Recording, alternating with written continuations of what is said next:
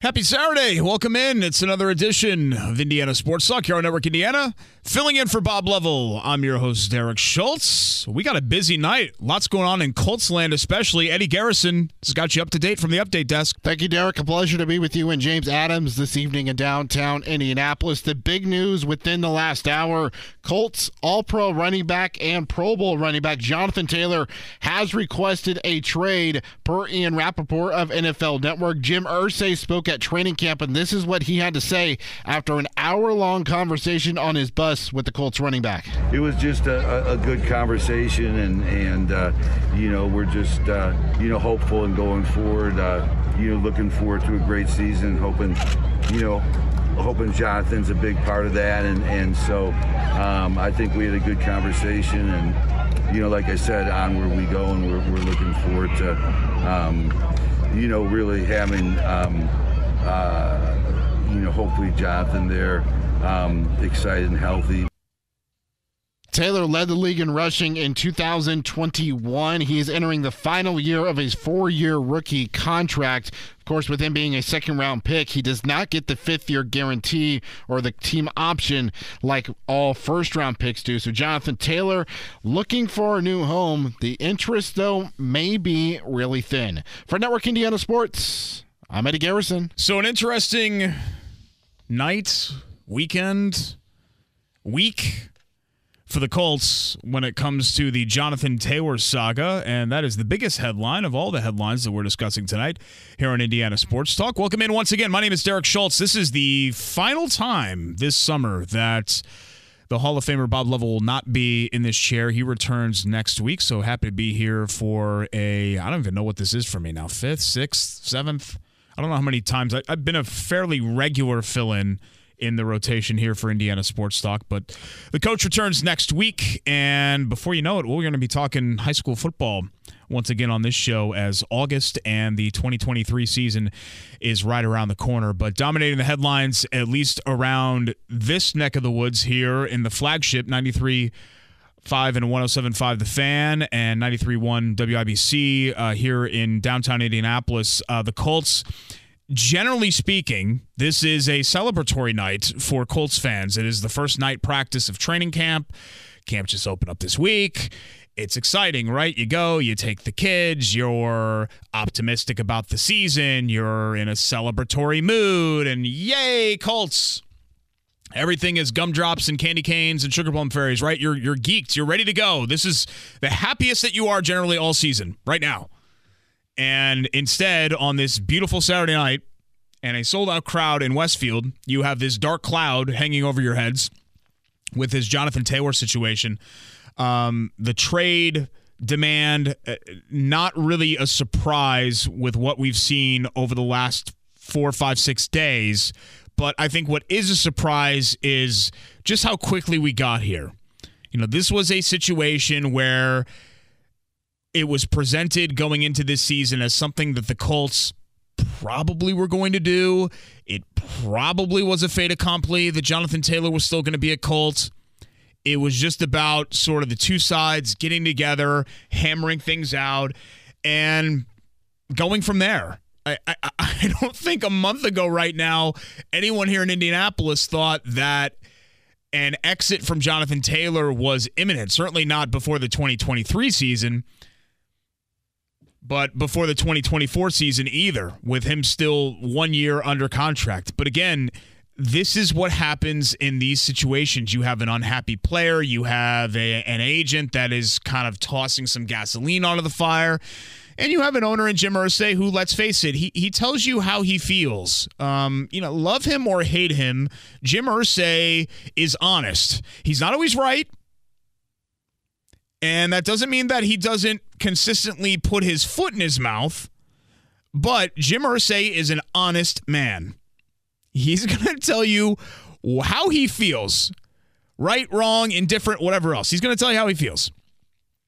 And he's done that through this process. So it's just sort of been, I think, a situation here where all parties have played a hand in this, of getting this situation to escalate to where it is now, where we sit today, an hour removed from a report that Jonathan Taylor from Ian Rapoport wants to be traded. But we'll talk about that throughout tonight's show because it's very easy to demand a trade. Anyone can do that. What's difficult is getting what you want. And I'm not so sure that Jonathan Taylor is going to get what he wants from this situation. I'm also not sure the Colts are going to get what they want either, but some of that might be somewhat out of their hands. Speaking of trades, the other big news in baseball, Max Scherzer is moving from the Mets to the Texas Rangers. The failed Mets season, not really a surprise that they've turned into sellers. They also traded David Robertson, so now Scherzer is off. It's just a season that never got off the ground for the Mets. They were not good from the beginning. They spent a whole bunch of money. This is kind of what they do. I grew up near New York. This is what happens with the Mets and the Jets. Mets and Jets make big splashes. They spend a lot of money. They win the back page. Then they fail. That is their MO, both of those teams. That is what they've done. I am 40 years old. That is what they have done for most of my adult life. Make big moves, make a big splash, get the big headlines, fail. So the Mets moving on for Max Scherzer as well in big baseball news as we approach the trade deadline. Indiana Fever hosting the Seattle Storm tomorrow at 4 o'clock. They've lost 3 straight, 11 of their last 12. They've been a little bit more competitive here recently. Had a heartbreaking loss the other night. So still overall a good season so far for the Indiana Fever, but it's going to be a marathon a bit, not a sprint when it comes to turning this thing around. And then hopefully we'll hear from Howard Kelman a little bit later tonight. The Tribe at home, not too far from where we sit right now at the flagship studio, hosting Louisville under the lights at beautiful Victory Field. So we'll talk to Howard about that coming up later on in the show. And also we're expecting to hear from John Herrick. Alley Cats knocking off Chicago in the AUDL playoffs. So we'll hear from John, no stranger to these airwaves, coming up later on. We are jam-packed, ready to go. Plenty of Colts talk still to come. Indiana Sports Talk, Network Indiana. Welcome back. It's Indiana Sports Talk, Network Indiana. I'm your host, Derek Schultz. James Adams producing tonight. And on the update desk is our good friend, Eddie Garrison. Keep you abreast with what's going on, especially Major League Baseball with a full slate of games. As I had mentioned, the big news tonight, Jonathan Taylor demanding a trade and a lot of reaction coming in NFL quarters. This just dropped about 10 minutes ago on, I'm still going to call it Twitter, guys. Until they force me to call it X, I'm just going to call it Twitter because it's just, it's just so stupid that I don't want to do it until I have to, until other people are doing it, because I don't want to be the guy that sounds like an idiot. But Twitter X, whatever you want to call it, Albert Breer of Monday Morning Quarterback said he got a text message from Jim Irsay in response to the Jonathan Taylor trade request. Quote, "We're not trading Jonathan. End of discussion. Not now and not in October!" Exclamation point. Yeah, see, kind of piggybacking on what I just said with this conversation, that's the problem here for Taylor, is that he just doesn't have any leverage at all. Jonathan Taylor has value. He has value as a running back on the field. He has value as one of the faces of the franchise off of it. He is one of the most popular Colts with where we sit today. That basically ends the Jonathan Taylor leverage. Outside of those two things, he just doesn't have anything else going for him. He plays a position that is fungible. It is easily replaceable. Now, can you replace Jonathan Taylor with 100% Jonathan Taylor easily? Maybe not. Maybe you can't do that.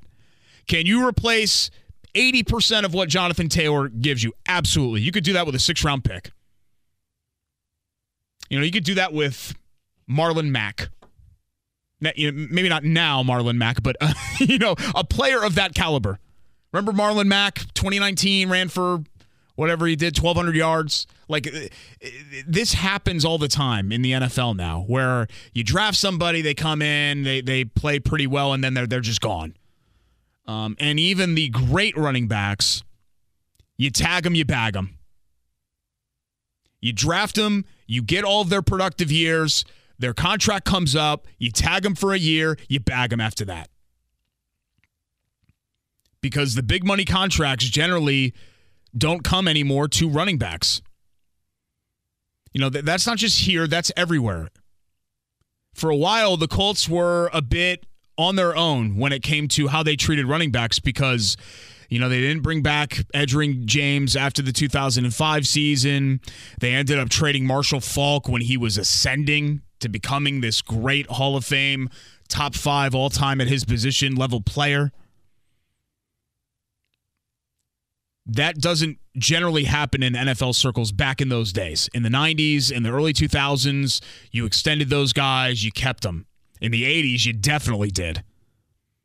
Because the running back was the bell cow, it was an extremely important position. Now, it's not. And it's not just the fact that the passing game has been emphasized.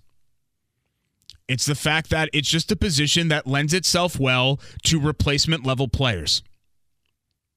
You know, I can't get 80% of Jamar Chase easily. I can't get 80% of Tyreek Hill easily. I can't get 80% of Joey Bosa easily, of Joe Burrow easily. But quarterback, pass rusher, receiver, those are high impact positions. It's hard to get that. It's hard to replicate that. Running back is not. They just don't impact the game like those other positions do. So for Taylor, who's still under contract for another year, who plays a position that isn't an important impact position, there's just not a lot to go on for him, unfortunately. And maybe he'll learn that the hard way. Plenty more to get to as we continue. Indiana Sports Talk rolls along here on Network Indiana. Stick around. With this Indiana Sports Talk scoreboard updates, I'm Eddie Garrison. Let's take a look at some Major League scores that are going on right now. Out at Busch Stadium in St. Louis, Chicago Cubs are leading the St. Louis Cardinals 2-1. Mike Tauchman last night, he had the game-winning catch. He scored on an Ian Happ 2-run home run at the top of the third inning to make it 2-1 advantage for Chicago. Adam Wainwright is on the mound. He has gone through 3 innings of work, 4 hits, 2 runs. Both were earned, 1 strikeout. Jamison Tyone has gone 2 2/3 for the Cubs. 2 hits, 3 walks, and 2 strikeouts. Cincinnati Reds and the L.A. Dodgers, they are through 2 innings out in L.A., and it is 2-0 Dodgers. Max Muncy took advantage of the error by Spencer Steer. He deposited the ball in the right center bleachers that scored at Freddie Freeman, so both those runs are unearned to Luke Weaver. 2-0 Dodgers because of that 2-run home run from Max Muncy. Just going final this afternoon, the Detroit Tigers and the Miami Marlins. 5-0 shutout victory for the Detroit Tigers. They are now 47-58. 3 of those 5 runs came in the third inning. Riley Green hit a solo home run. Akil Baddoo hit a 3-run home run in the second. Joey Wentz picked up his second win, and the former Red Johnny Cueto was charged with his second loss. And just going final, the Chicago White Sox defeat the Cleveland Guardians 7-2. Tim Anderson with his first home run of the season. White Sox are now 42-63. Guardians 52-52. For Network Indiana Sports, I'm Eddie Garrison. Welcome back to Indiana Sports Talk. I'm Derek Schultz. Appreciate you being here tonight. James Adams does as well. So does Eddie Garrison. That is our trio filling in for the Hall of Famer Bob Lovell, who returns on Friday night, so 6 days from now. The Indy Star backing up the report from Albert Breer. Joel Erickson, who is the beat writer for the Colts for the Star, saying that Irsay told them the same thing. So now it's about who blinks, because look, the Colts don't have to do anything here. They don't have to. They don't have to extend him, and they don't have to trade him. Jonathan Taylor is under contract for next year. So if he wants to hold out and get fined, he is able to hold out and get fined. You know, the Colts can't control that aspect of it. They can't control what Jonathan Taylor does, but they can control what they do. Now, they do have a backup in Zach Moss, who they traded for last year in the Nyheim Hines deal, who is he's been a capable player and is a veteran player entering his 4th NFL season. And there are a couple of guys that are behind him as well that are I think familiar names. Evan Hull is a rookie, but he is a Big Ten player from Northwestern who has been participating in camp so far. Deion Jackson, you might remember from last year, as he had a couple of games that were what you would call, I don't know if you'd say standout games, but at least games that he performed well in. The Thursday night game in Denver, I think is one that kind of comes to mind. He, I think, took the most carries in the Minnesota game, if I remember right. Last season was such a blur. It's hard for me to remember all the pieces of last season. So the Colts have bodies at running back. They have other guys that can come in and fill in. They are, I think, better off in that spot. I'm not saying any of those guys are Jonathan Taylor. They're not. But they are better off in that spot than they are, let's say, a cornerback, where they traded Stephon Gilmore and then Isaiah Rodgers got the suspension for gambling. They ended up releasing him, and you just don't have much left there. Depth chart wise, the Colts are a little bit better off at running back. So if Jim Irsay wants to really dig in here, the forgotten person of this whole conversation is Chris Ballard. Think about where he is here. He's not saying anything. He's not the one going out to Twitter and talking from his golf cart or anything like that. So he's kind of sitting there watching this whole situation devolve, and I think probably wondering, oh my God, what have I gotten myself into here? You got to wonder what Shane Steichen is thinking as well. But the Colts don't have to do anything. I do think that they want to figure out a way to at least ramp down this situation, because they don't want it to be a distraction. They don't want this to bleed into other things. So not doing anything maybe isn't the best play for them with where they sit here, but certainly the Colts are in the catbird seat when it comes to this tug of war with Taylor and with his agent, because they don't have to do anything.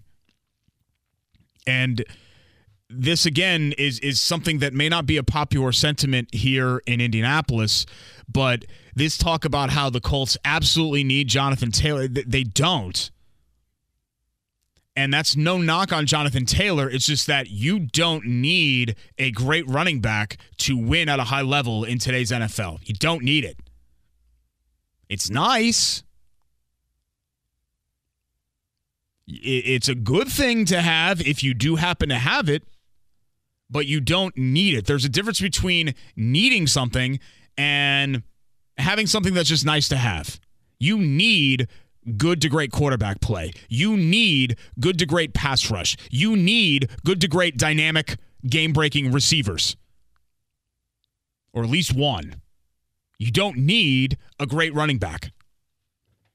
I make this analogy all the time, and every time that we've talked about this during this offseason, I've made this analogy, and I'm generally, full disclosure, I'm really bad at making analogies for the most part, but this is one that I'm actually kind of proud of, because I think it grades more like a C+ instead of a D-F. But the running back position in the NFL is the in-ground pool. If you own a house, if you're a homeowner, you know what I'm talking about here. If you're making a list of all the things that are really important when you're buying or selling a home, or even if you have a home and you're thinking about improving it, an in-ground pool is something that might be on your list. You might really want a pool. Might be important to you. But there's no way that the pool is more important than the kitchen. There's no way a pool is more important than the master bathroom. And it's probably not more important than the guest bathroom, the basement, and all these other elements of your house. Having a 2-car garage, having a nice yard. There are all these other things that kind of factor in. And that's what we're talking about here with the NFL and with team success. With all of these other elements that come into play that are more important. And all you need to do is look at a list of the Super Bowl winning running backs of the past 15 years. And it's a who's who of who? Guys that you're just barely going to remember that they even existed. Not only not star players, like guys that if they were walking around Monument Circle right now, you wouldn't even know who they were. They wouldn't get stopped.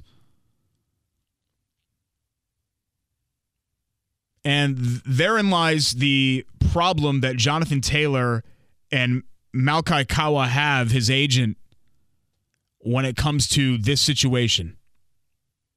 And this is also, this is kind of a sidebar to this situation here, but it is an important sidebar. I think this is worth pointing out. In this town, fans are really good and really forgiving. But one thing that they are not so forgiving about is when they feel like you don't want to be here. Whether that's justified, not justified, whatever else. Fans don't like that. Fans in Indiana want you to be in Indiana.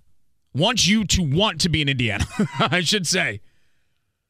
So I'm interested to see how the public sentiment might shift a little bit for Taylor here. If we really get into a long, drawn-out punch-counterpunch thing with him and the Colts.